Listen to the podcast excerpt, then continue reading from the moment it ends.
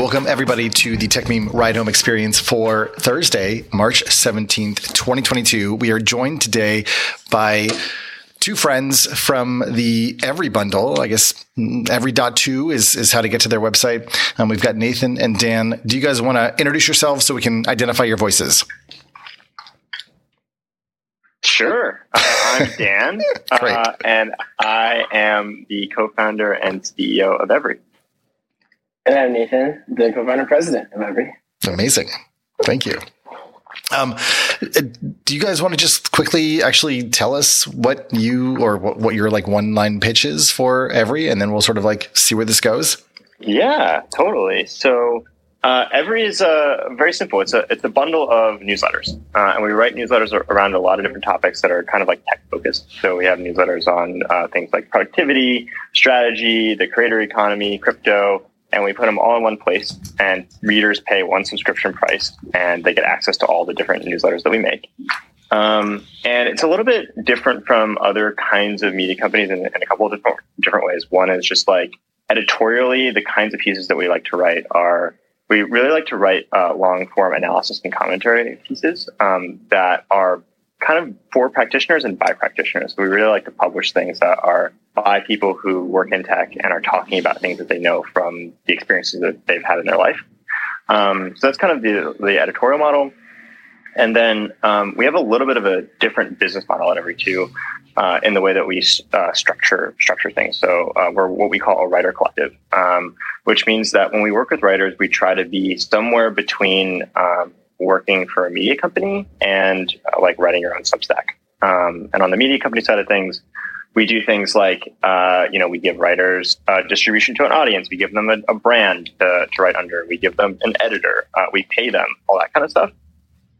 Um, and then on the uh, kind of uh, Substack like side of things, uh, we give uh, writers a lot of editorial freedom to cover the things that they cover. We really believe like that's where the kind of the best writing comes from. We don't have a central editor that like hands down stories and stuff like that.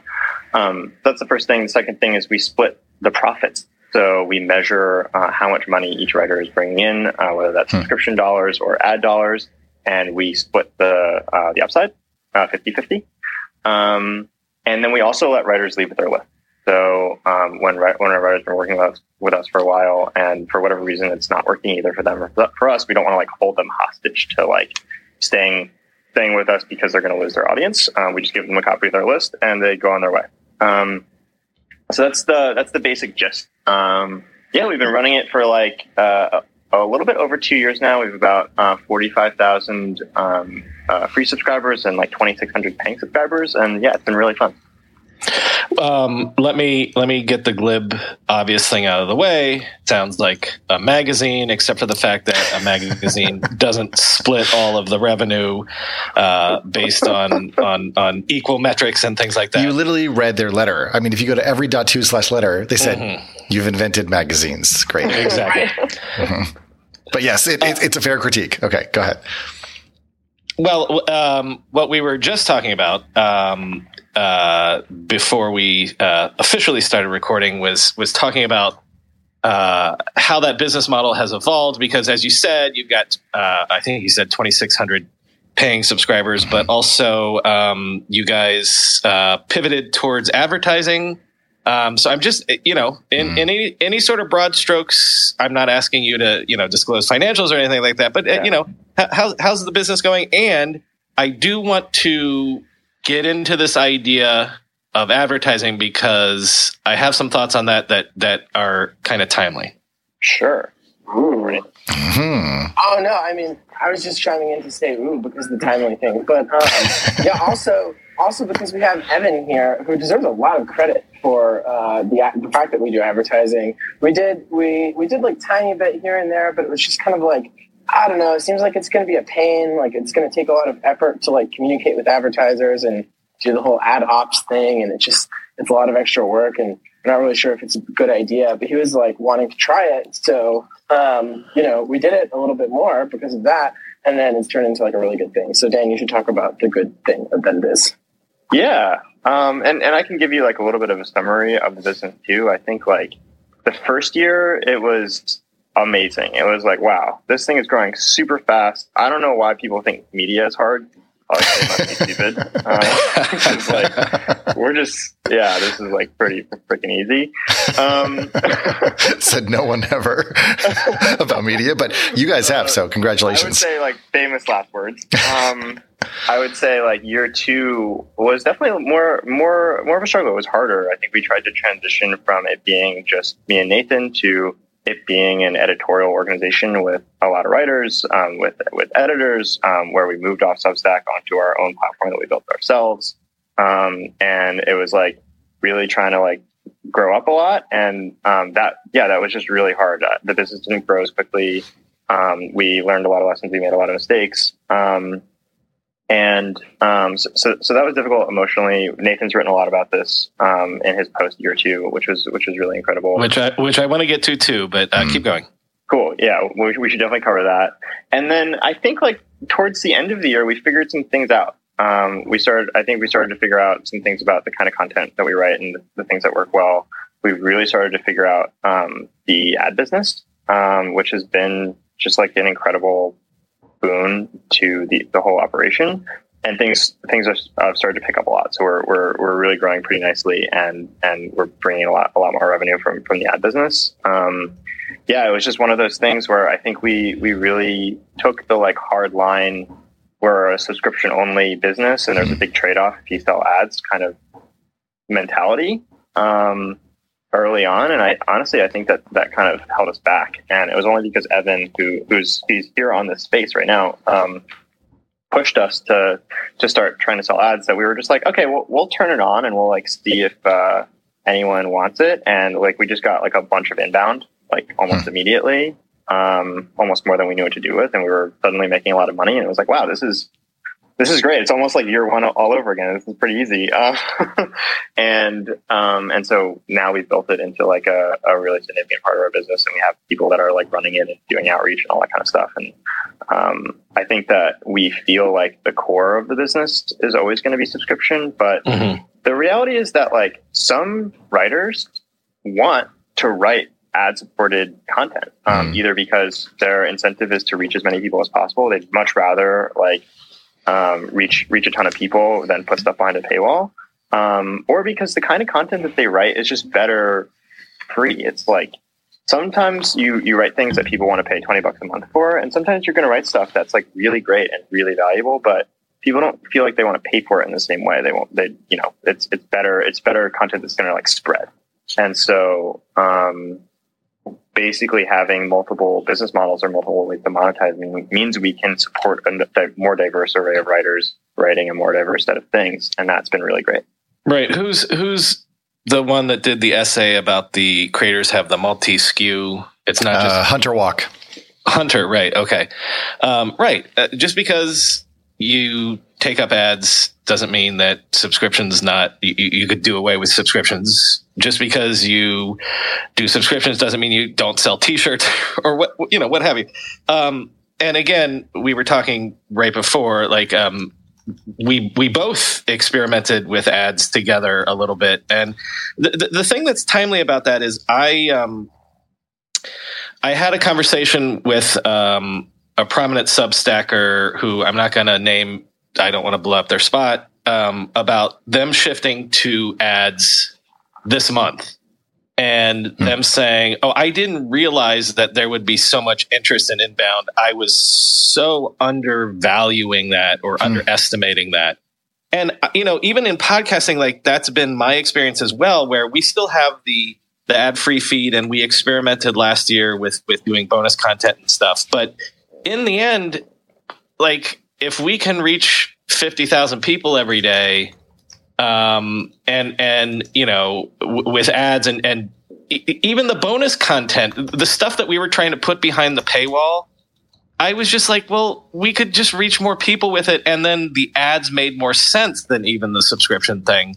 Um, I, I, think, uh, uh, uh, Chris, isn't uh, Alex Kantrowitz is, is ad supported as well? We, we know a bunch of people definitely that do yep. that yep. Do, do, newsletters and Substacks that have moved to advertising. And again, this is not a a, a binary thing, but um, you know, I, I'm just actually what I'm curious about is, do you feel like do you feel like advertising could become not the main thing that you do, but the majority of your revenue, and then the subscription stuff is like, you know, sort of gilding the lily a little bit? What does gilding the lily mean? uh, icing on the cake. Icing on the cake. Oh man, that's incredible. You're gonna get yourself in trouble there. Although, not, yeah, Nathan tends to use nice turns of phrases as well. Oh no, that's my whole point. I, I admire it. I'm a collector of phrases. I know, I know. No, you're gonna have to use this one now. I hadn't, yeah, gilding the lily. Yeah. I thought it meant something kind of like protecting something traditional that's not. um yeah, I think there's also sort of a quasi-sexual hey, aspect by the way, to that. I'm googling so. right now to make sure that I didn't. Yeah, know. make sure that this is like PG-13. it says to adorn unnecessarily something that is already beautiful or perfect. Yeah, okay. Oh, gotcha. Yeah, because so, lilies so are beautiful. beautiful sure. Perfect advertising business doesn't necessarily need to be adorned by subscriptions. Is the question you're asking? I don't know. No, I think um probably subscriptions are always going to be the main backbone. I mean, that could obviously change, but I, I just think it's hard to see a trajectory where we stop caring about subscriptions as much because um, recurring revenue is like a beautiful thing. It is a, it is a, it is a wonderful thing. And like in a lot of ways, we've been able to weather a lot of kind of like, you know, content is really hard. You have to like find new product market fit every single day, right? Like, um, if you build a software product and you figure out a thing that works, you know, there's some you have to nurture it over time, but like you've kind of got the thing and you can just keep like kind of refining it. Whereas content, it's like, okay, what's your new thing for me today? And you have to know as a writer, what are people going to want? You know, and, and it's just really hard to keep reinventing it. And I think um, you know, for subscription revenue, it's really nice to have this core base of readers that's like bought in. They're here, you know, especially if they're on annual plans, right? They think of it as a long term mm. relationship with you. That's great. So, um, you know, the math could work out that like as we get bigger or whatever, like maybe advertising is more important. I don't think we'll ever really stop focusing on subscription revenue because the thing that's freaky about advertising revenue is, I mean, you can run into a situation where if something happens with the economy or the advertising industry or whatever, your business can get very small very fast. You know, yes, yes. Certainly, in hard times, people might decide to cancel their or whatever, but um, it's just it's a lot more resilient. So I don't know. That, I mean, we, we may even actually see that, you know, with what's happening with the economy and inflation, you know, interest rate hikes, all these things may actually cause people to take a look at their subscription spend and decide that actually they'd prefer to go with something that's more, you know, all, not a la carte, actually, uh, sort of a, a buffet where they can get a bunch of stuff, but it's like very low cost. Right. I, am just thinking, like, in this economy, 20 bucks a month is cheap now. You know? Mm. yeah, right considering where we were like four or five years ago. Yeah, totally. But actually, so I was thinking we should rebrand our subscription as a token, and that way people think of it like an investment. I was oh, wondering. Yeah. Uh, well, you don't. You want to be careful about securities. However, um, right. I, I we're, we're, spitballing here. Okay, we purely theoretical. I mean, given that you know Congress is is going to start moving in that direction, uh, be very careful for what you wish for. And I, w- I was actually like, as a very much aside, was curious about, you know, Nathan, you've written about Web3 and, and had those conversations, of course, being on means of creation and talking about the creator economy, um, the function of DAOs and about the ownership economy and things like that. And so it's curious that you spend a lot of time talking to people like in that world, and yet that isn't the approach it seems that you've taken with Every. So what's your thinking there? Can you unpack kind of like strategically, like why that's the case? Yeah, I think like you know, the original inspiration for Every was around uh, creating a certain type of writing and building it using a sort of subscription business model with, with, kind of like the subscription sharing on backend writers. And so, you know, we, we have gone about building that and it's gone reasonably well. And I think crypto offers a really new and, and kind of interesting way to potentially monetize. But to me right now, it's just like curiosity, mm. basically. Mm. Like, and, and I, generally speaking, or for yourself? Uh, what's that? Like, do you mean for you, or do you mean for everybody? It's a curiosity. Oh no, no, no! I mean for us. Okay. For us. Yeah, yeah, for me personally. Like, okay. It's interesting, but it's yeah. very. I mean, it's a serious thing to like go all in there, right? Yeah. And um, like, I certainly want to learn about it. I'm absolutely curious about it, but um, I do think one thing that I think is is for sure that's not just curiosity is in practice, even if in the future it'll be the case that kind of like, oh, all media companies run on crypto rails, like all subscriptions actually should be tokenized rather mm. than just paying in fiat currency or whatever. And, and maybe you should have your readers bought in and like, you know, they're part of their motivation for staying subscribed is to sort of participate in the economic value created by the, they're subscribed to. Like, I could see that but the reality today and foreseeable future is the only people who care about that are people who are bought into that whole narrative. And that's really like part of our audience, not our whole audience, mm. right? So at the very most, we would introduce it kind of like as a new option.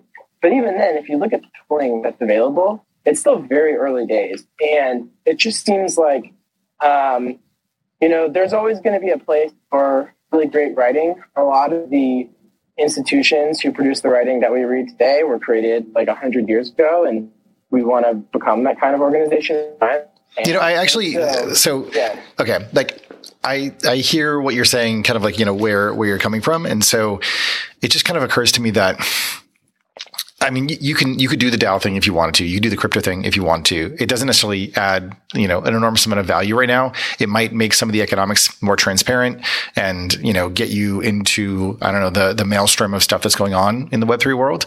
Um, but I suppose it's it's not necessary. You can achieve the same or similar ends using fiat and more conventional you know structures. So I get that. The thing that I was wondering about, um, and you just alluded to it, is these institutional brands that get built up over time, right? So in some ways, what you guys are similar to, I suppose, it seems like you're a little bit more similar to maybe like the Harvard, Harvard like business review. Um, and I was also thinking about like the Economist. You know, I listen to yeah. a lot of the Economist podcasts. I've I've been a long time reader. And I was trying to think about who was it that started The Economist? I mean, it's sort of like getting a great domain, right? It's just like a great name for a, a magazine. And so yeah.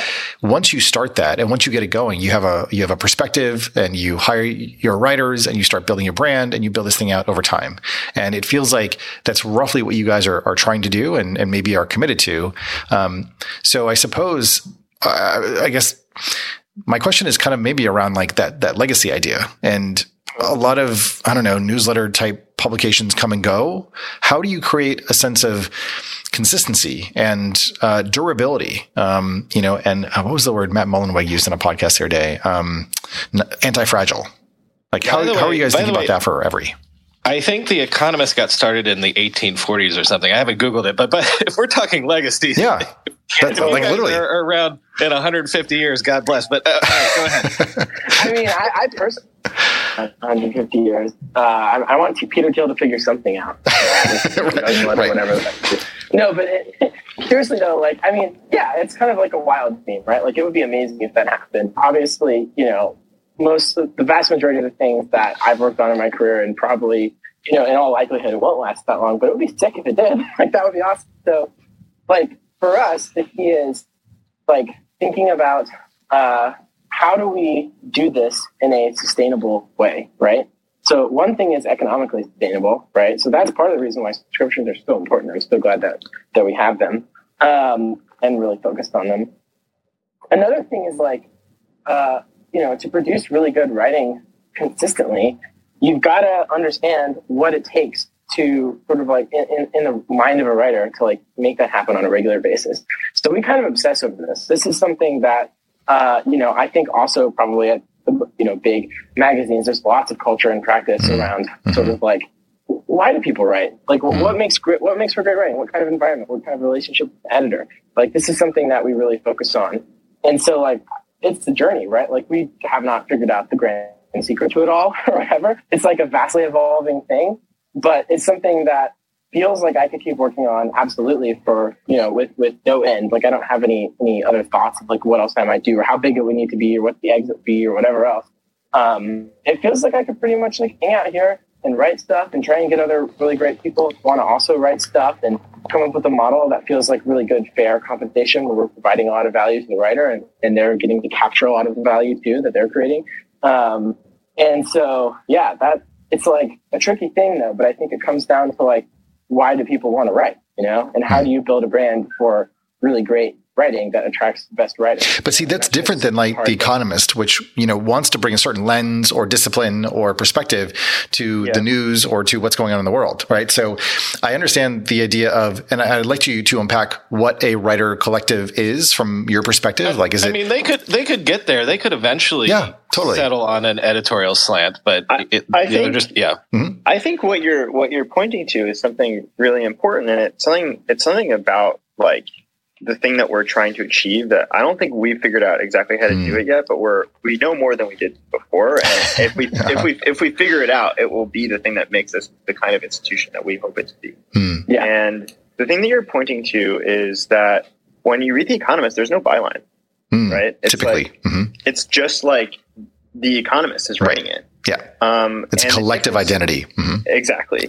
Yeah. And the difference is that on the internet, like what what we noticed and what we what we've known for I don't know probably five five years or so is like the thing that wins is not that it's the individual voices. Yeah, and the force that we've seen over the last five years um, has been that those individual voices have broken out of their traditional institutions and have been enabled by the internet to like write and and create on their own and be funded uh, doing that directly from readers or, or from ads. And I think the thing that we're working on is, and, and the question that we set out to answer is that's great. Like we know that readers want individual voices, but there's a lot of power in getting a lot of voices together in one place. And it would be much better for readers if there were if if there was a group of them in one place. And it would also be better for writers because if you're on your own, there's only so much that you can do. Uh, you have to if you're on your own, you have to run a business. Uh, if you're on your own, it like limits the kind of content that you write. Like you have to get out content every mm-hmm. week if you're on your own. Yep. You can't do like a long piece. You know, you can't like have a big thing in the hopper that you like work on for two months and release, right? Yeah. Um, so, well, like the big question is, how do you like retain the things of, that make writing on the internet so special, like the the the, the real uh, connection with an individual writer? But how do you do that inside of a group? Mm-hmm. And that's like the question that a writer collective seeks to answer. And the first answer is, well, you have to make the economics feel more fair. Mm-hmm. Um, and so you have to give writers a deal where uh, if they're contributing value, they're making more money and they don't have to ask for a raise. Um, and you can just kind of measure it and say, okay, I did this article. It, it created this many subscribers, so I get more money. Um, I think the other piece, which I think is the other thing that you're alluding to, is there's a lot of complexity in terms of editorial uh, when you're trying to figure out like who's in the bubble and who's out of the bubble and what kind of stuff do we publish and what kind of stuff do we not publish so that it's kind of cohesive. Um, and that's something that we're still figuring out. I think that we started by saying hey everyone can do whatever they want. Um, like within like within some range of like acceptable. Like we're not going to publish not Right, within like right? value. Yeah. Uh, well, actually, so th- this is important, yeah. right? Like that range is the thing that becomes controversial and determines some level of participation and, and commitment for the writers. So yes. is that on the every website or where could I actually see that? We so so if you if you go look at our founder letter, like we, it's in there. we lay out some okay. things that are kind of like um, the kind of writing that we like to see or that we hope to create, which are um, which is things like writing that's by practitioners for practitioners. So it's like writing about your own, often your own personal experience in an, in an industry, um, writing that's like that's well crafted and, and beautiful that helps people see the world in a, in a new way or help them be better at their jobs. Um, so we have like some idea, especially in that letter of the of the kind of things that we love. But it seems uh, like you guys don't really get into more controversial topics, like the things that Substack seems to, on the one hand, be advocating for. You know, wanting to provide a place, you know, for those voices that have been kicked off of some of the mainstream platforms to go. Um, but the topics that you guys trade in are more sort of professional development and things along those lines. Is that kind of how you just steer clear? Kind of, yeah. We don't. I mean, we definitely don't. Uh, I, I, like a lot of our stuff is is more business focused. It's like less political or it's yep. less divisive. We try yep. to be less divisive. It's yep. just it's just more what we're interested in. Mm-hmm. I think. Mm-hmm. Um, so I think that's that's one that's one potential that's one potential thing. So like one one axis you have to you have to worry about is are do people like disagree a lot uh, inside of your collective? And so one way that that isn't as much of a problem for us is like we don't talk about things that are as divisive. Usually, just the topic coverage is you know more business focused. Um, but there's still lots of problems inside of that. It's like, well, if Nathan writes about strategy and I write about productivity, like why should we be in the same place, right? Mm-hmm. And um, I think that we've had a lot of answers to that over the course of the business. Um, one one big answer that we've we've landed on is like it's it makes it easier to do this if there's better personalization. So if readers can tell us who they want to read inside of the collective, then it's great because like the fact that Spotify has a bunch of songs I don't like isn't really a problem because I don't really see them. Right. Um, but uh, I think um, you know we've also kind of realized that if we have lots of different writers writing their own list, it would be much better if there was better cross pollination and we could really like distribute more posts to more of the people that are inside of the collective. Because like if I have a 20,000 person list, but every has 45,000 people on the list, then every time I push publish, there's 25,000 people that could see it that mm. don't. Yep. So uh, if we have a tighter editorial focus, we can all be rowing in the same direction more quickly. And so honestly, that's like one of our big projects right now. And I don't think we have like a full answer to that, but it's something that we're thinking yeah. about a lot, which is like, how do we create guardrails um, or a promise to readers that is like really, really legible without like totally taking away the ability of writers to cover the things that they're most interested in, which is what we think create best writing. We all know there are things in life that you have to compromise on, but when it comes to your health, there is no compromise. So don't go back to that one doctor who uses your appointment to catch up on the latest headlines, their family group chat, their crossword puzzles, just because they're available right now or they take your slightly sketchy insurance. Instead, check out ZocDoc, the place where you can find and book doctors who will make you feel comfortable, listen to you, and prioritize your health. And you can search by location, availability, and insurance, so literally no compromises here because with ZocDoc, you've got more options than you know. ZocDoc is a free app and website where you can search and compare highly rated in network doctors near you and instantly book appointments with them online. Once you find the doc you want, you can book them immediately, no more waiting awkwardly on hold with a receptionist. And these docs all have verified reviews from actual real patients. We're talking about booking appointments with tens of thousands of top rated, patient reviewed, credible doctors and specialists. I have personally used ZocDoc to find a podiatrist when I needed one for the first time ever in my life. Go to ZocDoc.com slash techmeme and download the ZocDoc app for free. Then find and book a top rated doctor today. That's Z-O-C-D-O-C dot com slash techmeme. ZocDoc.com slash techmeme. Whenever I need to do financial research for this show, for instance during tech earnings season when I have to analyze how various companies' stocks have been performing, I only ever turn to our sponsor today, Yahoo Finance. For more than 25 years, Yahoo Finance has been the brand behind every great investor. Whether you're a seasoned investor or are looking for that extra guidance, Yahoo Finance gives you all the tools and data you need in one place. They are the number one finance destination producing a holistic look at the financial news cycle, including breaking news, original editorial perspectives, analyst ratings, independent research, customizable charts, and so much more. Securely link your brokerage accounts for a unified view of your wealth, including 401k and other investments. A comprehensive perspective is what sets apart great investors, and it's how Yahoo Finance ensures you have the insights to look at your wealth in its entirety. With a community of over 90 million users each month, their real strength is helping you on your way to financial success. For comprehensive financial news and analysis, visit the brand behind every great investor, yahoofinance.com, the number one financial destination, yahoofinance.com. That's yahoofinance.com. Um, so yeah, yeah stay tuned. Definitely. well, I mean, it, it, seems like it's so hard, um, you know, because I feel like having been on the internet now for, you know, 15, almost 20 years or so, I've seen a lot of these platforms that have emerged. They have a great amount of, you know, potential and promise. And then, you know, reality strikes. And, you know, Nathan, you actually wrote about this a bit with, um, uh, you wrote about the Substack ideology, I think is what you said. Yeah. That's the, I'll, uh-huh. I'll post the link. Um, and it seems to me like most things, and the way I kind of conceptualize this is that there's kind of a complexity balloon, uh, I suppose, or filled with complexity helium. And as you squeeze one part of the balloon, the complexity kind of goes to another part of the balloon, and the sort of volume always remains roughly the same. And so, as you guys are talking, like, I like this idea of of a collective. If I were a writer, you know, I'd want to be around other writers to like, you know, uh, get ideas or feedback or grammatical checks or stylistic kind of improvisation, you know, like uh, jazz for for writers or something. But inevitably, it seems as you want to grow, like you you just to grow to the size that you know depending on how you're funded you may need to you end up having to make compromises. And it feels like you know nathan you had worked at substack. Uh, like it, it feels like you are either philosophically opposed to some of the aspirations of Substack or more pragmatically aligned in a different vector?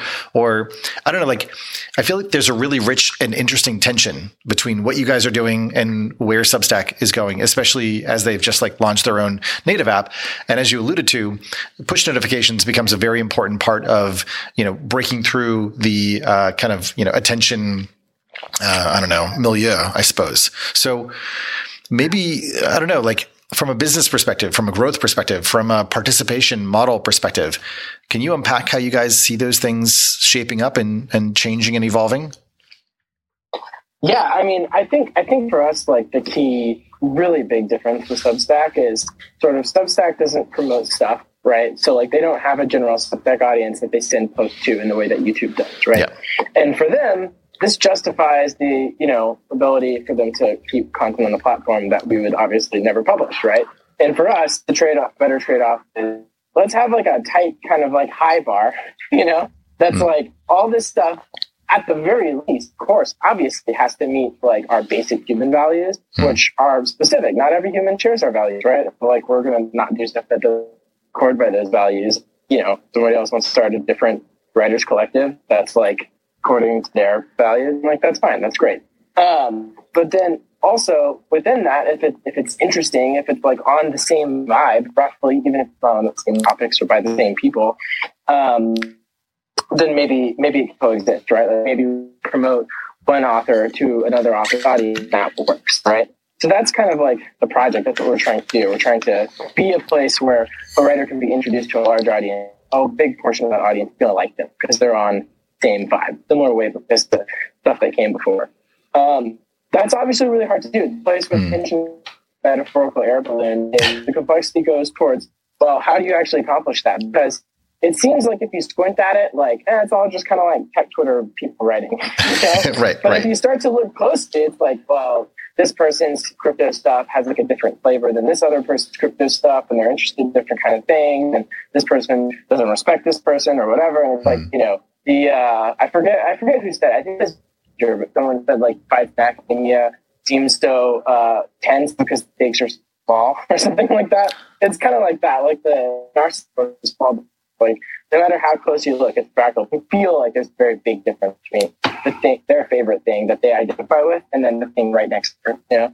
Um, so it can be tricky. That's really hard, and that's you know we honestly have not solved, not defined. We find that some stuff the cross promo works really, really well, and other stuff to work less well. And we're trying to figure out the shape of that and like how to how to make it work and fit. Well, I was I was also I was going to point out that I'm assuming that Every hasn't raised as much money as Substack has, so you don't necessarily have the same scale pressures in theory. Um, but also, you know, in your in your piece about Substack, you did point out that um, I think Substack found that um, if you're a reader of one particular Substack, you're like two and a half times more likely to become a paying reader of a different Substack or whatever. So like it's almost like you're sort of um, you know jumping the fence a little bit and and and just like doing the sort of same not network effects really, but like the same sort of affinity. It's like effect. network traversal. Right. Exactly. Mm-hmm.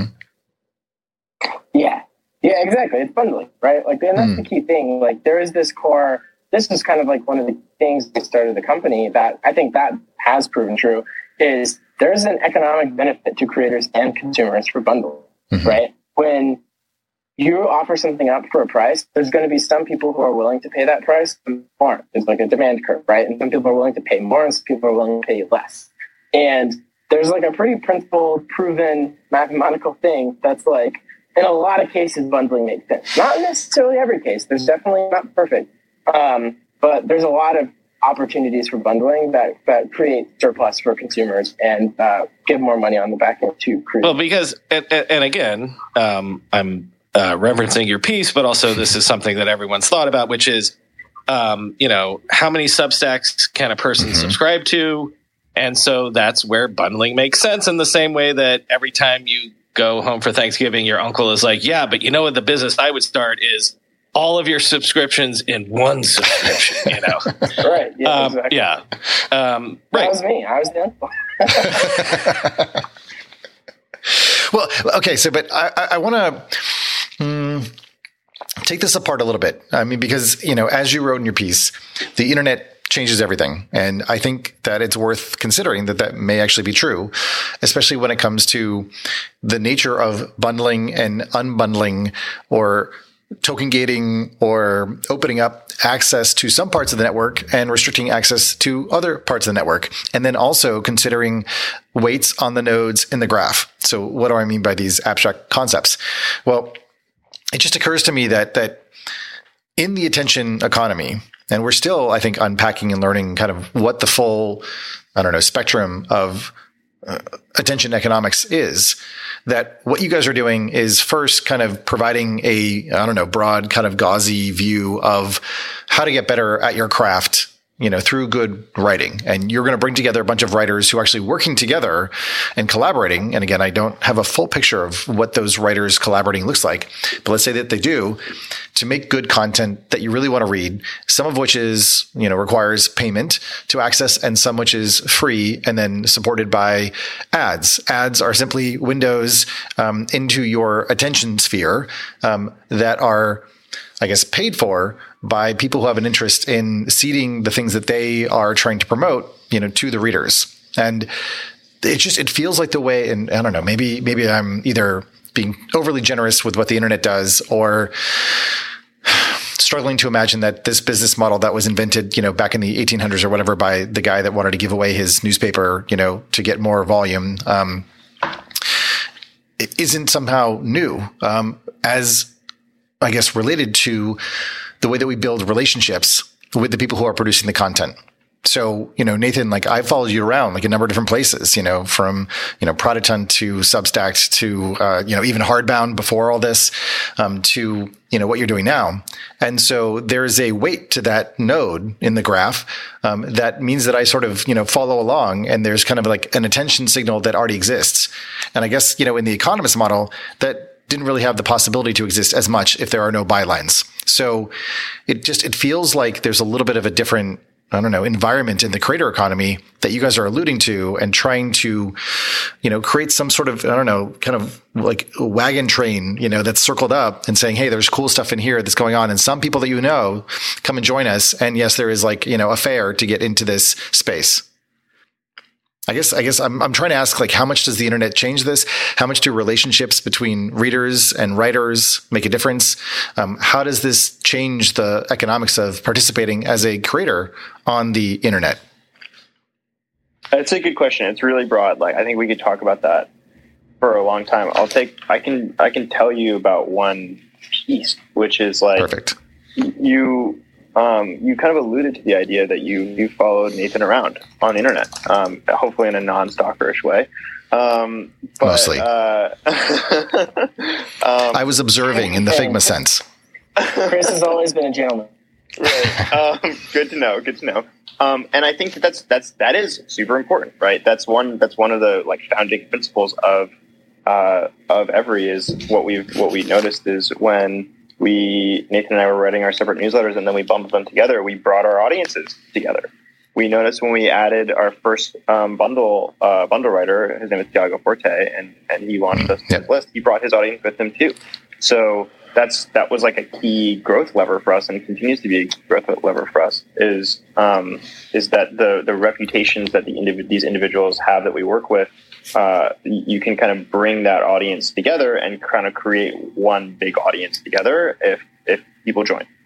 Um, the next kind of like thing that happens is uh, someone like Nathan or someone like Tiago has kind of like this respect bubble. So people who uh, read Nathan respect him and and care about what he thinks. And if he says, "Hey, go check out this other writer," they're going to do it. So if you have a bunch of writers, each of whom have audiences and kind of combine their audiences, uh, those writers have the opportunity to like cross pollinate and promote other writers within the bundle. And you suddenly have this like group of people who have now have all been introduced to each other like a big massive internet party that all kind of are friends because they all like the core people that are that are that are kind of in the middle of it. Um, I think that that probably answers maybe part of your question, but I'm not 100% sure. So I'm curious like what that brings up for you. Yeah.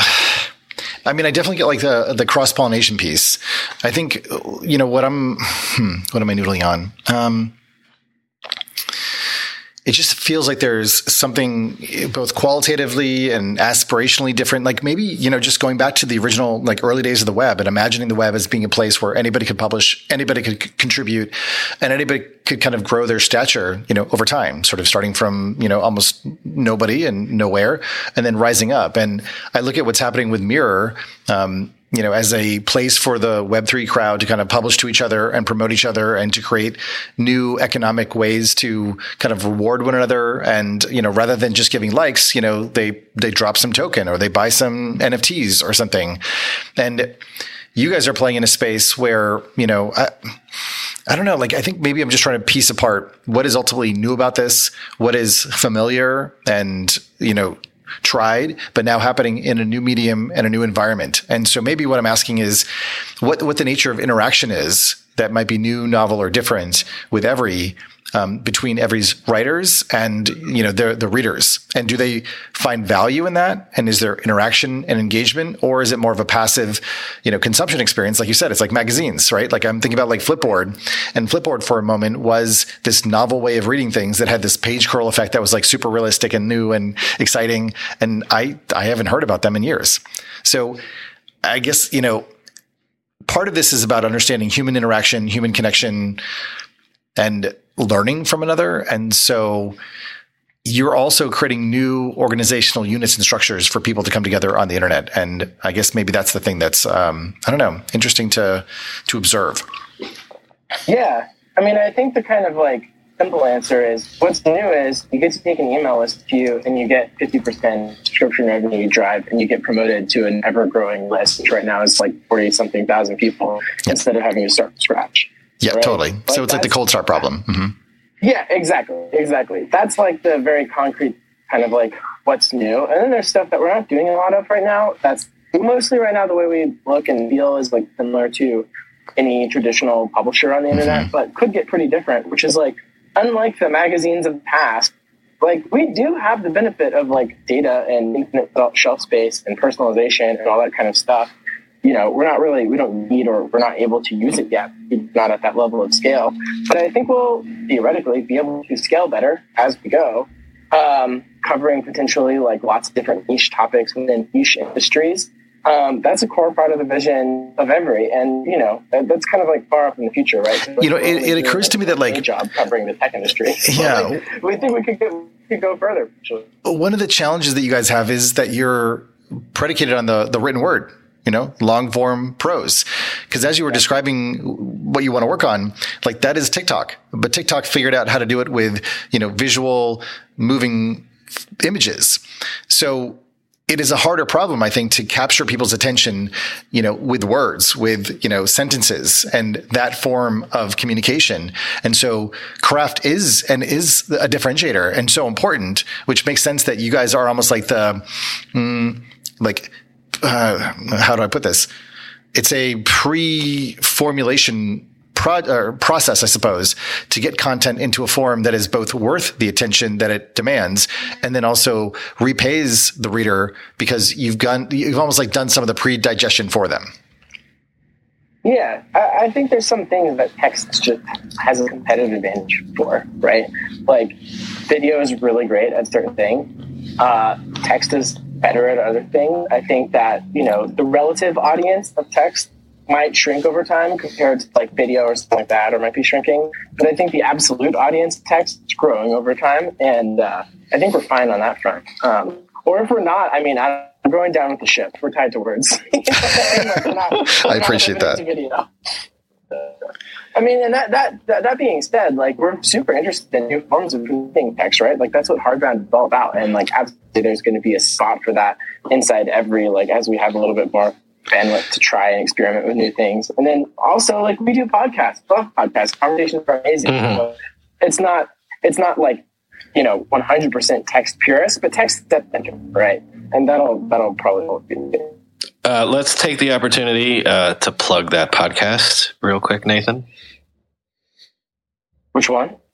Uh, or uh, isn't it a means of production? What? No, not means of production. Oh yeah, means of creation. Yeah, creation, yeah. right, right, right, right, right. Plug, plug that one. Yes, exactly. Yeah, um, means of creation is a great podcast that we that we have. That it's so interesting because it started out as a podcast about the creator economy, and now a podcast about Web three. So we've kind of like you know the meme of the uh, guy Beautiful. walking with his girlfriend looking at the other girl, like that everyone did on tech Twitter, where you yes. know, creator economy, about so classic. Three, like like means of creation is like the sort of living podcast embodiment of that.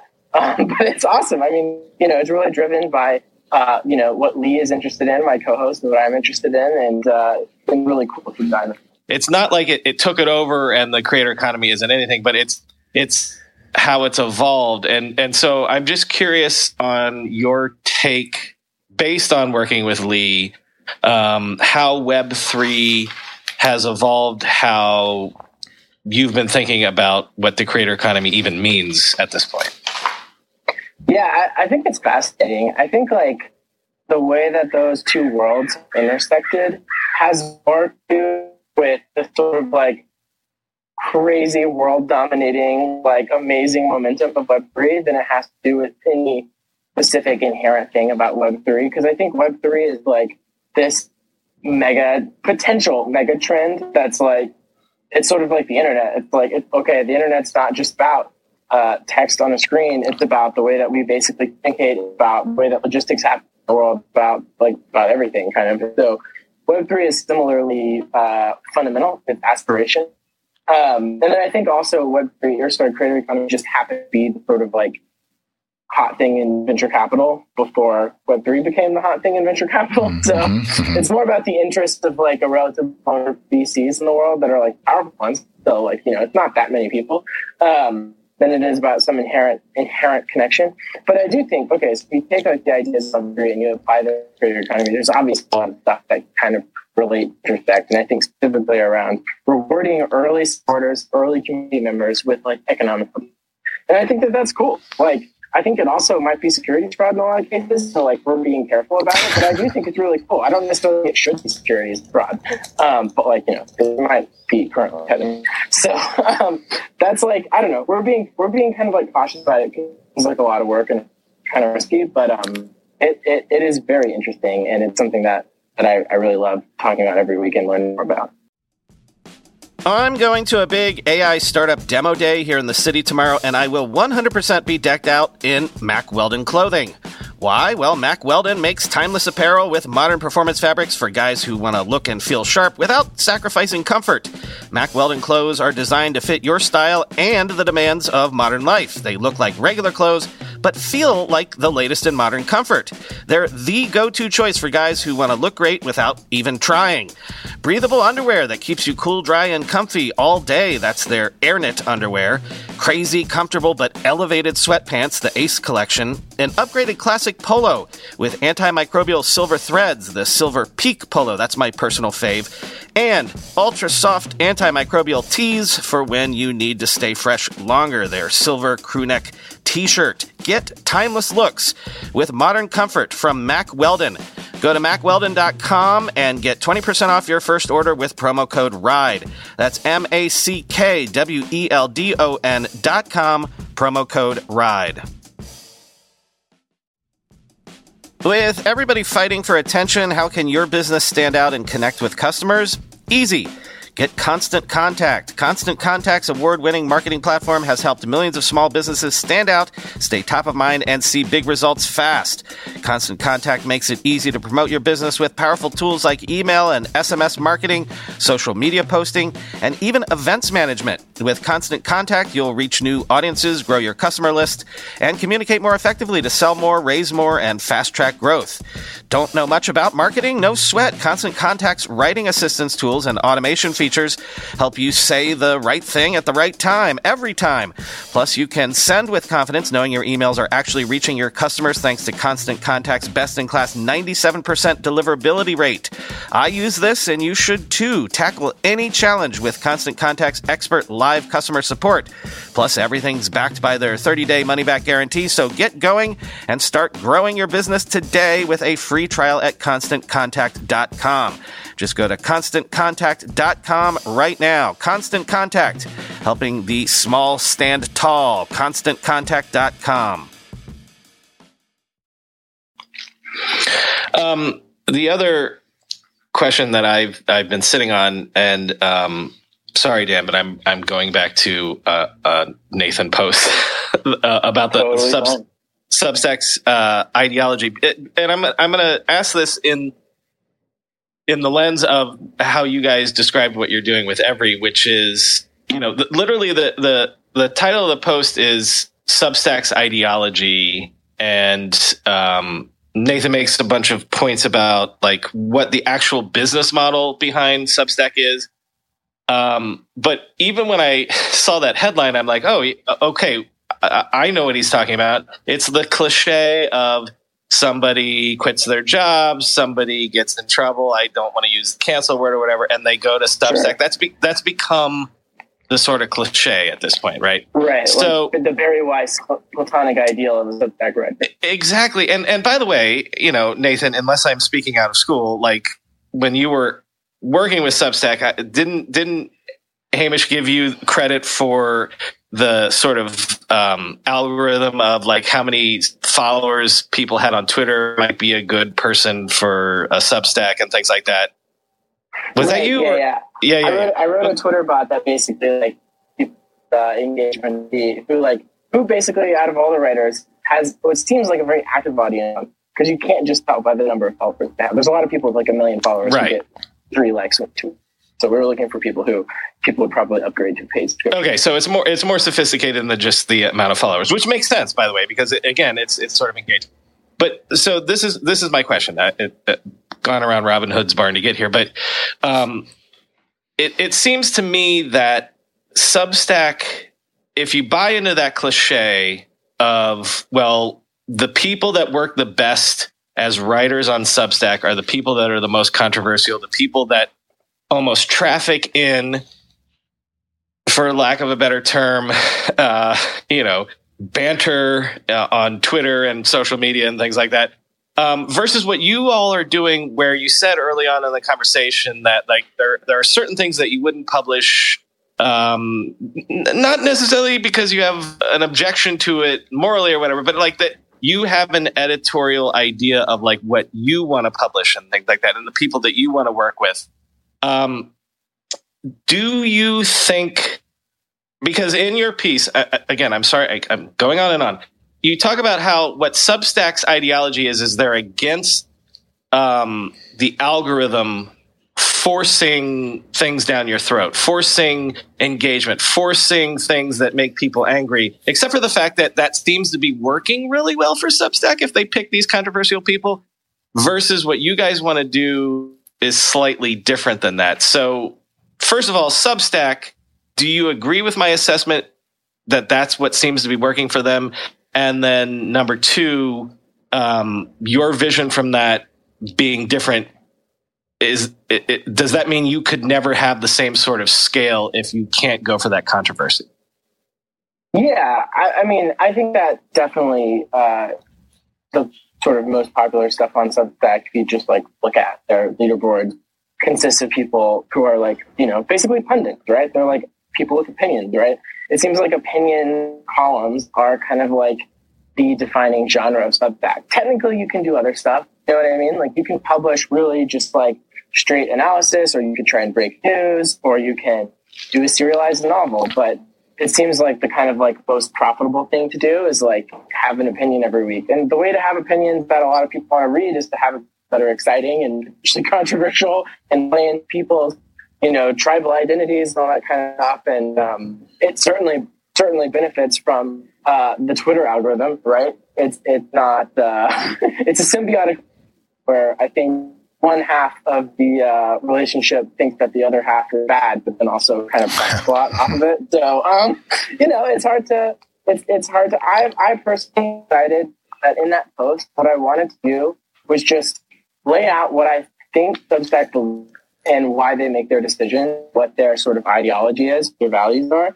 And I wanted to point out that uh, to a greater degree than a lot of companies, they do have a specific sort of ideology and um, it constrains their decision making.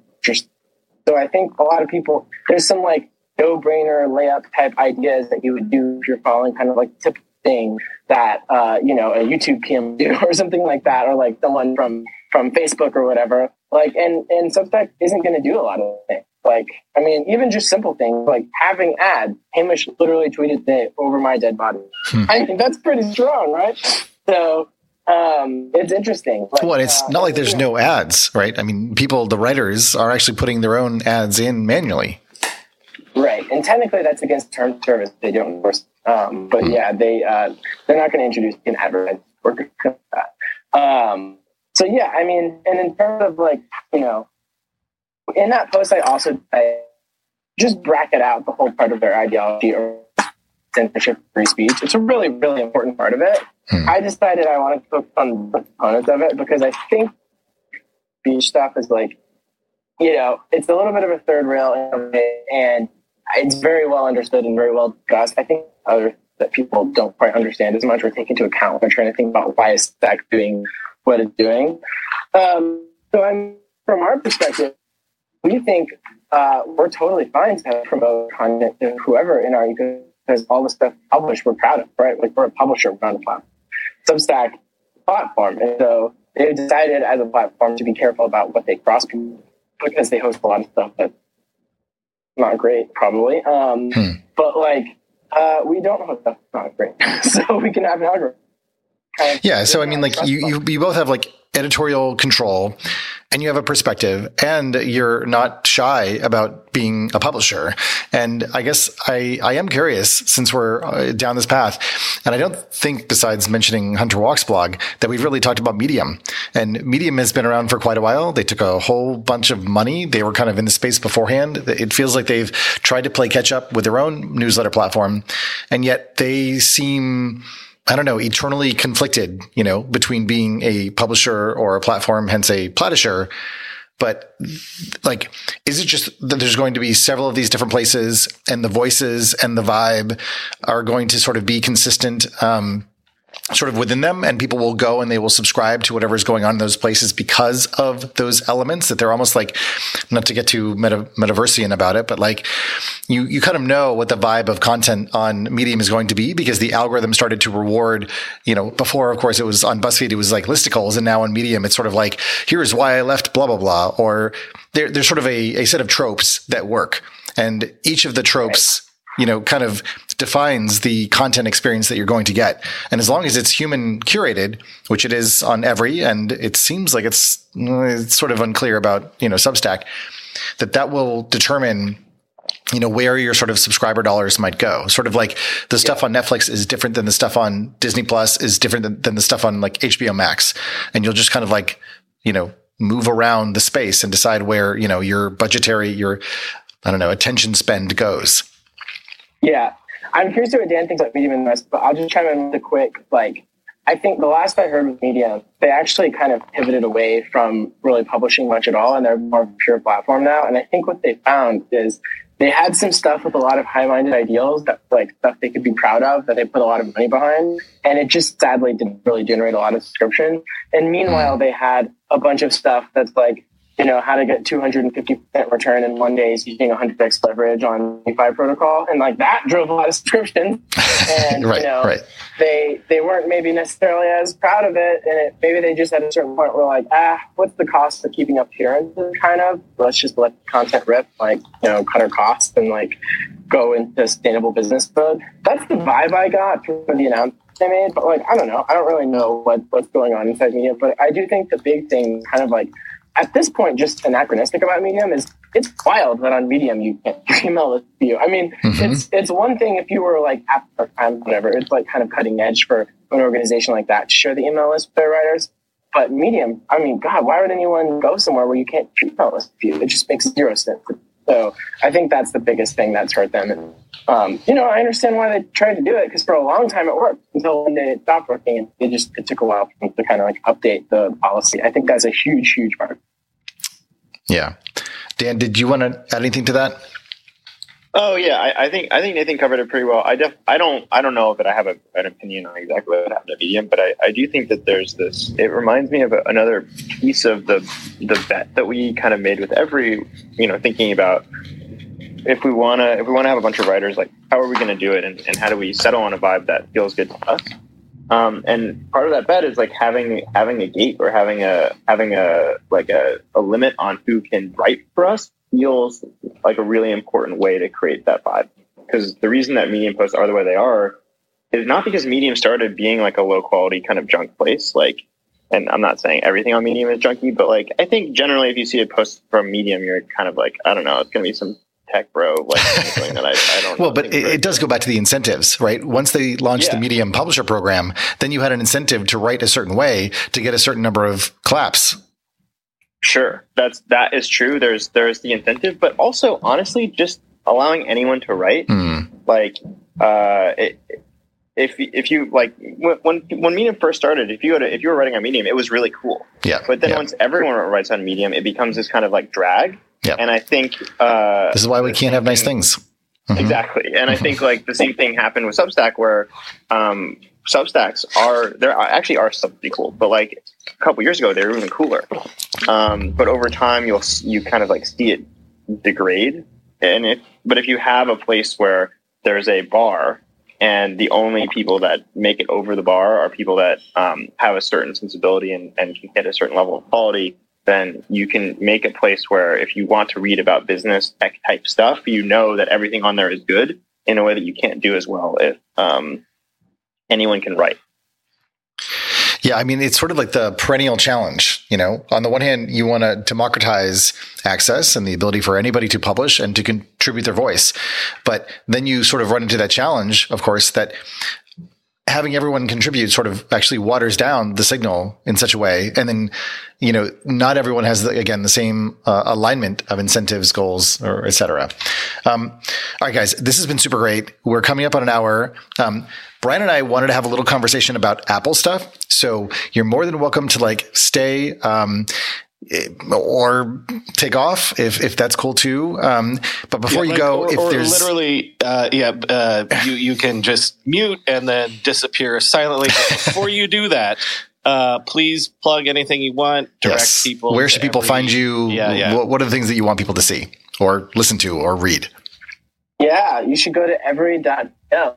Read everything ever written. Um, but no, seriously, I think I think that you know if you're interested in this kind of talk about like what's going on in the media business, how does technology change media, Web three stuff, I have a bunch of stuff on that, a bunch of stuff on DeFi.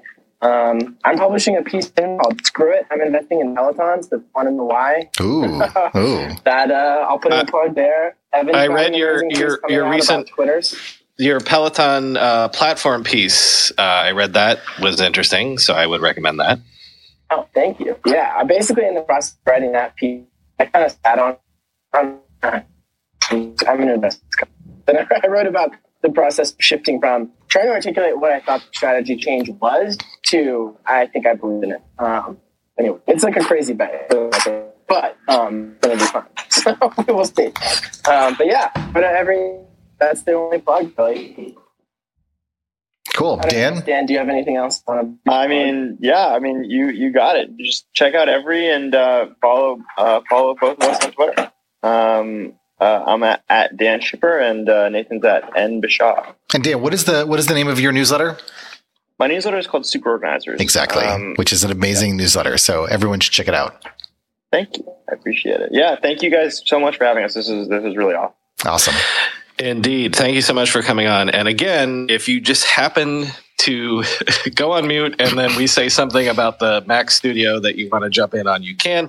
Otherwise, uh, Chris, I wanted to do something because I didn't do it on the show today. Okay. Um, I did read the Mac Studio review from The Verge, but what I Mm. didn't do Mhm. was the uh, Apple Studio Display review. Oh God, I read some of those and uh, not so good.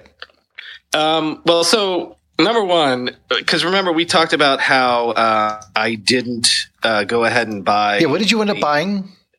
Well, so no, I, I didn't get a laptop. I never got a, a Ah. Mac Pro um, Yes. because I literally I maybe use my Mac Pro once a month. It's it's it's uncharged most of the time. um, but but this this iMac that I've been using is is Right. my main driver now, and so okay, I souped up a Mac Studio, got an eight terabyte hard drive. Like this motherfucker is going to last Oh, me man. uh, the better part of a decade. I hope. I, Yep. And I got the I got the Ultra. You know. Oh, uh-huh. Um, so right, I spent uh, a good amount of money. Over six thousand dollars. Wow. But what I did do, you know, as I'm writing the show today, and you know, I I, I put the the Mac Studio review in there, and then I didn't put the Studio Display review in there, but uh, Nilay Patel at The Verge, scathing review. Yeah. I canceled the Studio Display Wow. order that I also put in because fuck it. Yeah. because It's not worth it. You can get a 34 inch wraparound display for about a thousand bucks Yep. Yep. that has HDR and and variable refresh rates and things like that. And so, what do you think is going on? I, I, I would, neither of us are going to know the answer to this, but Yeah. a Um, really weird miss to me.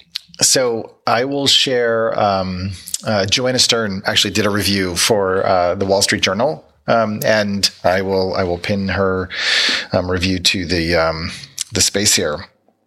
And she actually did a really good job of comparing five different displays, sort of side by side by side. And it really kind of, I think, comes down to what you're evaluating the display on.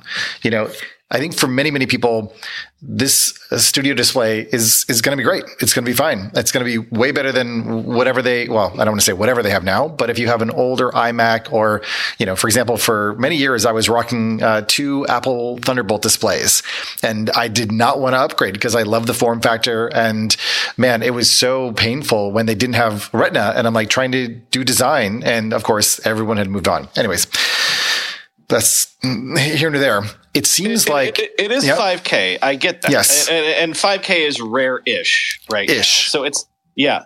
But Um, it- like, I feel like this is a case, and I'm gonna just I don't know go on a limb, and uh, I don't, it's not a conspiracy theory so much as it is kind of like a wondering about how Apple manages its supply chain.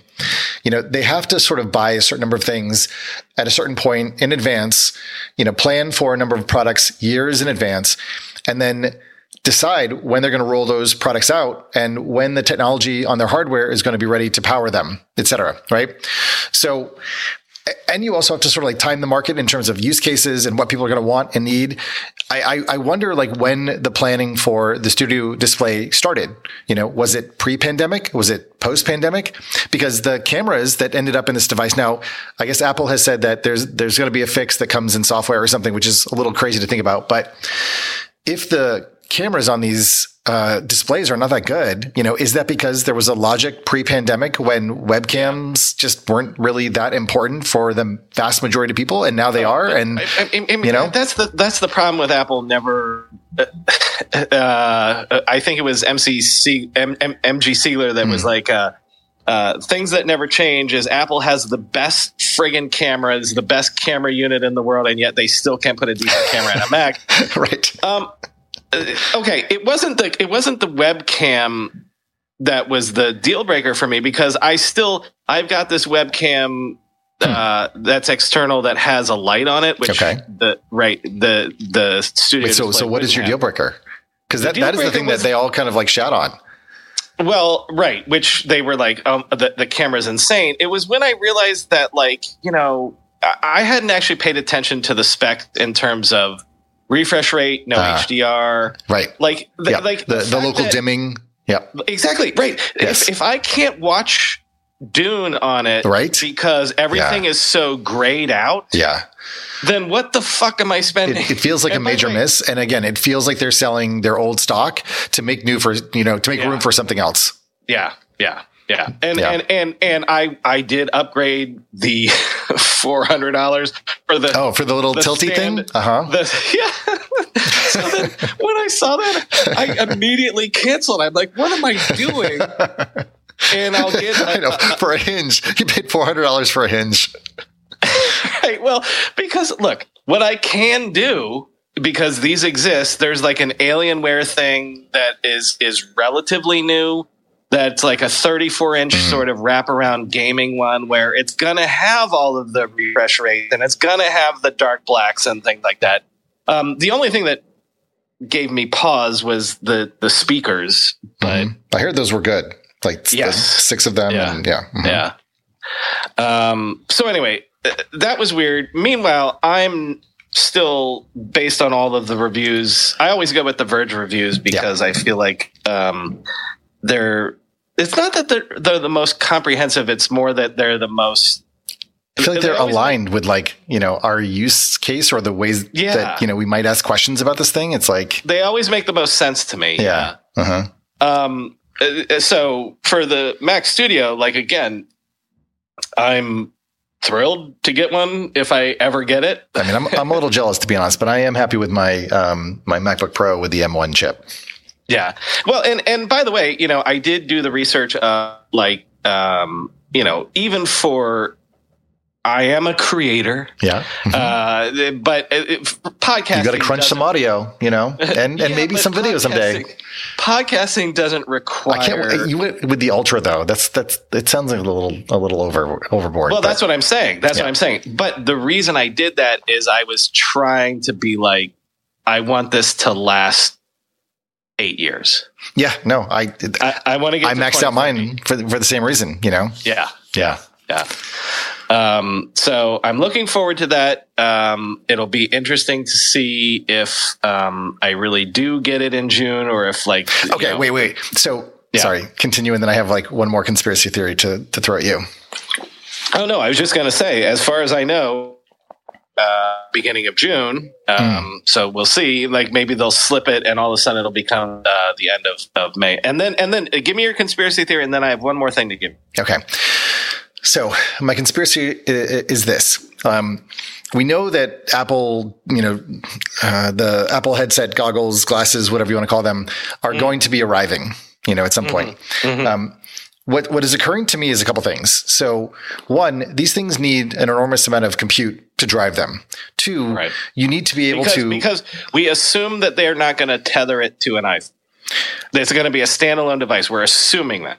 um, so this is this You is a bit of my might- conspiracy you might theory. Need to have one in your pocket, but you're not going to have to wire it for the compute. Is what I'm saying. let me say something different. So my my thought and my question is about what the field, you know, sort of in a radar or, you know, radio sense, what the field of computing in the future is going to look like and what the signals around us are going to I don't know, contain in, in, in terms of bandwidth and connectivity and compute power.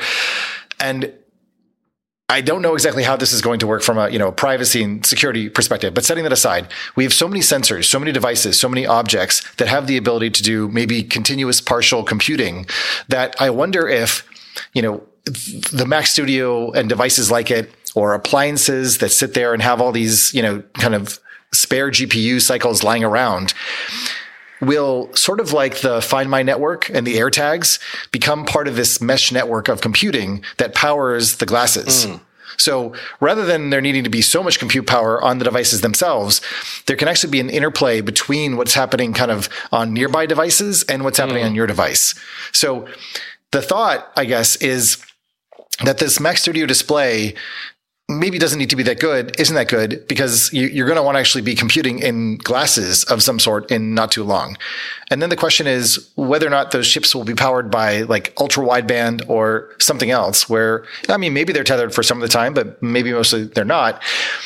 It just, it, it strikes me that these computers are so powerful and most people are probably going to only tap a portion of what they're capable of. So why do you need all that extra kind of, you know, power in the house and just mm, lying mm, around? Mm, um, each of the devices, each of the Apple devices are becoming so powerful unto themselves that it just, it seems like it only makes sense that all that compute power could be harnessed or marshaled in some way through some wirelessly connected device, um, you know, as you're moving around a space you know, that has these devices in it. And the reason why I'll go a little bit further on that is because lately, you know, I've been, you know, in my AirPods all day long and I will sometimes forget my iPhone like down in the basement and I will walk upstairs and it's and ostensibly connected you. through no, no, Bluetooth and I'll continue yeah. to have reception of whatever podcast I'm listening to.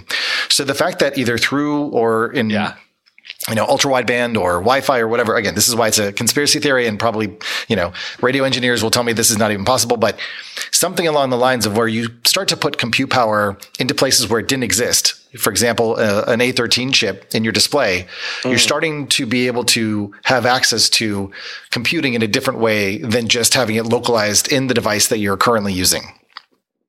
Anyways, yeah, and, and and they're and they're you know the fact that they're putting the most powerful chips in every device. Yep. Like y- you get the most powerful M chip in your iPad, you get it in your phone, you get it. Um, that's a beautiful that's a beautiful conspiracy theory to me because uh-huh. that means that I've done the right thing yes. by future proofing myself. And well, they tried to do it with like the HomePod, you know, and it failed. Yeah. Right. Yeah. So they were looking for a way to break into the home.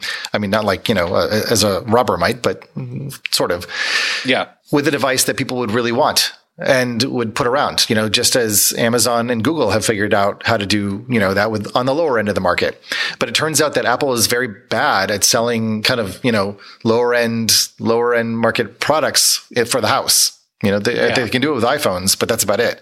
So, it, it, it, you know, it is weird what Apple is always bad at. And so the Occam's razor thing is the MG Siegler thing of they just can't put a fucking decent camera in a Mac.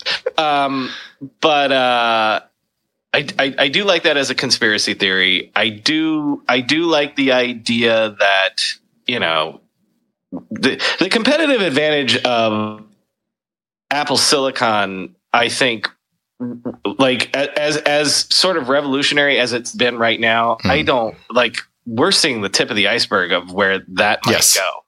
I mean, I think w- when it comes to power, when it comes to um, again ultra wideband and five G, yep, and efficiency, uh, like the Find My network is part of something that will happen. And I just, I'm sitting back and I'm seeing things that Apple is doing that seem very anti-competitive to things that, you know, Facebook was working on years ago. For example, payments. One of the things that I just noticed, um, and maybe I'll, I'll find my tweet and share it. Um, is that it seems like in iOS 15.4, you now have the ability to kind of top up and add money to your Apple ID. And mm. somebody re- replied and said, "Oh no, that's been there for a while, but you know, I, I don't think so." And so it seems curious to me that Apple is, and actually, I remember this is one of the things that Apple was um, announced, where you could pay for things using just your phone and no credit card reader, right? Mm. So right, the device right, right, becomes your wallet. Right.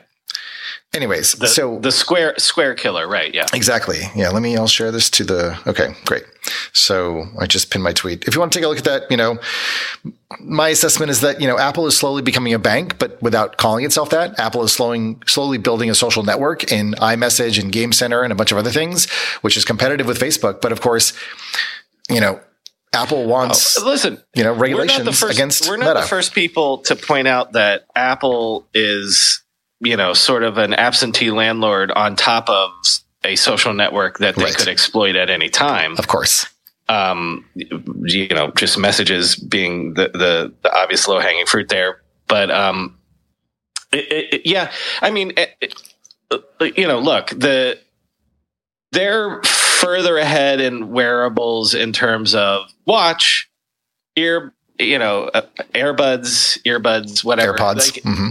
Air, oh, sorry. Yeah. See, do I do this for a living or, or whatever? Right. Um, the uh, but but then so right when if if they can get to glasses, then it, it and you've got a car like yeah. when you when you connect all the dots in terms of how you live your life on a daily basis, like no one's remotely close to what is potential for what Apple could connect together in terms of, you know, your your day to day and everything like that. Um, yeah, yeah. Go ahead. Nope, that's it. So it just it feels like these things are precedents to what is going to happen next. And when on the one hand, you know, we still have this kind of one to one relationship with our computing platforms, it just seems like, you know, in five to 10 years, you will use kind of, you know, just like we use water or electricity, we'll use yeah. just compute that's around to power our augmented reality devices that we're all wearing. Well, and the funny thing is, is that if that works out the way it is, and if an Apple car actually comes, mm-hmm. the funny thing about the Tim Cook era mm-hmm. and the, the the the teens and mm-hmm. the early 2020s will be oh they pivoted to services almost as a um, placeholder, hmm. waiting for all. No, I don't think stuff. I don't think okay. so. Well, I'm I'm not saying as I'm not saying that as they just did it because there was nothing else to do. Hmm. It was more that that also lays the groundwork for this holistic in sure. the same way that you know Matthew Ball years ago said, you know, one day you're going to have a Disney subscription, and we're waiting for that Apple subscription or whatever. Like, yeah. you know, y- you'll pay Apple five hundred dollars a month if it's your phone, if it's your car, if it's your all these things with all of the services. So, like, it, it's I say placeholder as like they're waiting for all of these other pieces to be this holistic lifestyle. No, I think it's happening in parallel. And I think the services yeah. are driving the adoption of the devices. So uh, I know that you can get Apple TV on some other platforms, but not all. You know, you kind of get the device and you assume a set of services will be available for you. You know, like I accidentally subscribed to like Apple Arcade and it's actually like really delightful. It's really nice. Like there's I, I, I like it. Yeah. Yeah. There's uh, the, like the, the, great game on there. What is it? Uh, the car game. Uh, shit. I'll look it up. Keep oh, going. There's like Metro something. I don't know. The one I've been playing is called Grindstone. It's, it's a lot of fun, but going to the app store and being able to click play as opposed to, you know, buy for $2 or whatever is an amazing experience you know, it is having that entire library. And, you know, going back to what we were talking um, to Dan and Nathan about, like having these bundles of content that are at a certain level of execution. And then you just know that if you start playing it, it's going to be, you know, at least somewhat good. At least someone like t- took a look and it's not just some app that was, you know, built to just put ads in front of you because it had a catchy name or a good, you know, logo or something. So I don't know. I just, I, I think, what this generation of M1 devices does is it sort of fits into the paradigm of the previous set of hardware devices. And we're not quite yet clear on where this stuff goes next, um, especially as it supports more mobile uh, or new types of mobile expressions of of computers, uh, namely namely the glass. Let's be real for a minute. Most guys would wear a t-shirt every day of their lives if they could. The problem is that most t-shirts are not acceptable to wear at work or out on a hot date night. But today's sponsor, Cuts, has finally changed that. Cuts t-shirts are such high quality, wrinkle free, and so buttery soft that you can look like you're dressing up even when you're dressing down. Yeah, you heard that. Wrinkle free. You never have to substitute comfort for fashion ever again. If you see me in a t-shirt, it's likely one from Cuts. I'm also a huge fan of their AO five pocket pants. The right sort of step up from jeans without going all the way into dress pants, like literally my ideal Venn diagram of professional looking but comfortable feeling. When you touch something from Cuts, you can immediately immediately feel the quality. Their proprietary fabric blends are ridiculously soft and breathable, they don't wrinkle, and they look way more expensive than they actually are. For a limited time, our listeners get 20% off your entire order when you use code RIDE at checkout. That's 20% off your order at cutsclothing.com with promo code RIDE. Please support our show and tell them we sent you. Experience the perfect blend of style and comfort with Cuts Clothing. Cutsclothing.com, promo code RIDE for 20% off. How do you make a password that's strong enough so no one will guess it and it's impossible for you to forget? And do it for 100 different sites? And make it so everyone in your company can do the same without ever needing to reset them? Sounds impossible unless you have 1Password. More than any other product I've ever told you about, I can vouch 1000% for 1Password. I can't live without it. 1Password makes strong security easy for your people and gives you the visibility you need to take action when you need to. Any device, any time, 1Password lets you securely switch between iPhone, Android, Mac, and PC with convenient features like autofill for quick sign ins. All you have to remember is the one strong account password that protects everything else your logins, your credit cards, secure notes, or the Office Wi Fi password. 1Password's award winning password manager is trusted by millions of users and over 100,000 businesses from IBM to Slack. It beat out 40 other options to become Wirecutter's top pick for password managers. Right now, my listeners get a free two-week trial at onepassword.com slash ride for your growing business. That's two free weeks at onepassword.com slash ride. Don't let security slow your business down. Go to onepassword.com slash ride. The game I was thinking of is Mini Motorways. Yes, which okay. Is Mhm. my go-to game for waiting for the train to show up, and it's it's it's beautiful. Um, okay, I got one more. Okay. I got five minutes. Cool. This is not Apple, Great. and this is a different gadget. And by the way, I want to stress that uh, pe people accuse me of this sometimes. Uh, this is not a paid thing. If if if I ever do an ad, you'll hear music behind it. Okay. yes, exactly. In the same way that I, Apple hasn't paid me to talk about the, their stupid seven thousand dollar computer. Um, are you familiar with the Remarkable Two? no, tell me about that. Okay, I got this this week, and I'm in love. wow. it is a um, it's a e-ink tablet, Mhm. and Oh, um, wait, I know what this is. Guy Kawasaki yes. gave me one. oh yeah. Well, Oh. he might have given you the the, The one. version one. Oh. This is the version two. Oh.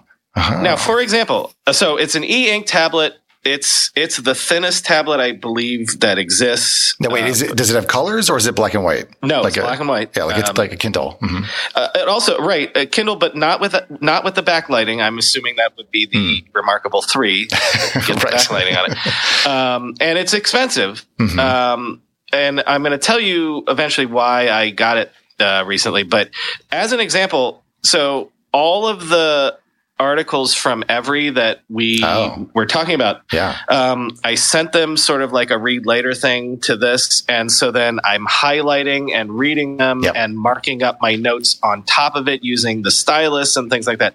That's not the reason I got it. The Okay, reason I us. got it was, you know, I'm, I'm doing all of these, you know, three and four calls a day, talking to Mm. to companies and things like that. And and I, so I have all these notepads. If you can hear, you know, these are the the literal spiral notepads on my desk of like the notes that I'm taking when I'm talking to companies, things like that.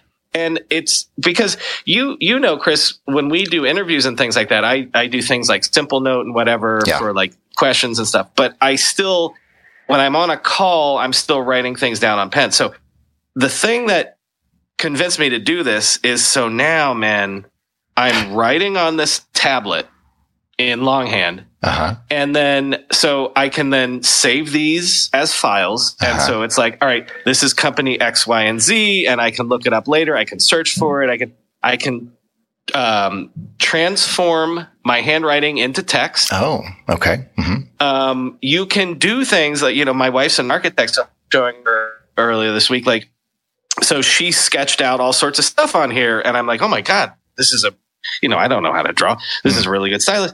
Um, you can, uh, screen share. Oh, really? So she could she could be with um, clients and like do a sketch and you know on a call with clients and stuff. Anyway, I'm in love with this thing. wow. It is expensive, um, but it is it's taken. Looks like it's about my- three three hundred fifty bucks. Yes, or uh, 400 for the uh, if you get a new one, I think. So again, this is not paid. And uh, maybe I'll reach out to them and you'll Sure. And then eventually. yeah, actually, I could I could put you in touch with um, Guy Kawasaki. He's Yeah, I think one of their evangelists or something. I fucking love it, man. It is, and it's a it's I a did not sexy expect device this. too. Yeah, yeah, yeah. Um, so uh, I don't know if people have a bunch of I, I if I could take a picture of my desk right now. There's seven spiral notebooks in a pile here, and now I have the. You know, you know what? The, the, the favorite part, and I think this is going to be the last thing to close out this this podcast, is that you spent more on a hinge for your display than you did on this device that you absolutely love. So Yeah. that is that is the Apple um, distortion field for you right there. But remember, I canceled the display. and now you can buy the Remarkable Three. Well, uh, uh, well, I'm going to get a wraparound uh, uh, ah. display, the, the 34 incher, 40 incher. Yeah, nice.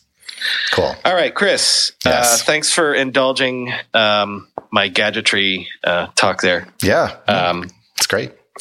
Um, do you want to plug anything? Oof. Um, hmm. You know, I will say one thing. Um, and I don't I don't have a review yet, but I've just joined Reforge. Um, Reforge is a kind of learning studio, I guess, for product managers, and now I'm a product lead at Republic. Mm. Um, it's I don't know if I've announced that yet. I don't know, but anyways, so I'm no longer in biz dev. I'm now a product manager slash product lead, and that means I have to like have to do stuff. So in some ways that's a bummer, but also I'm very excited about this work and um, Reforge is going to teach me some things. So we'll see how that goes. If anybody has an experience with Reforge, you know, feel free to reach out and let me know how it is. All right. Um, and the only thing I can plug is that uh, we are living in the old Matrix. Arsenal not beat uh, Liverpool. Ah, well, so. so it goes. All right. Thanks, Brian. Good night, everybody.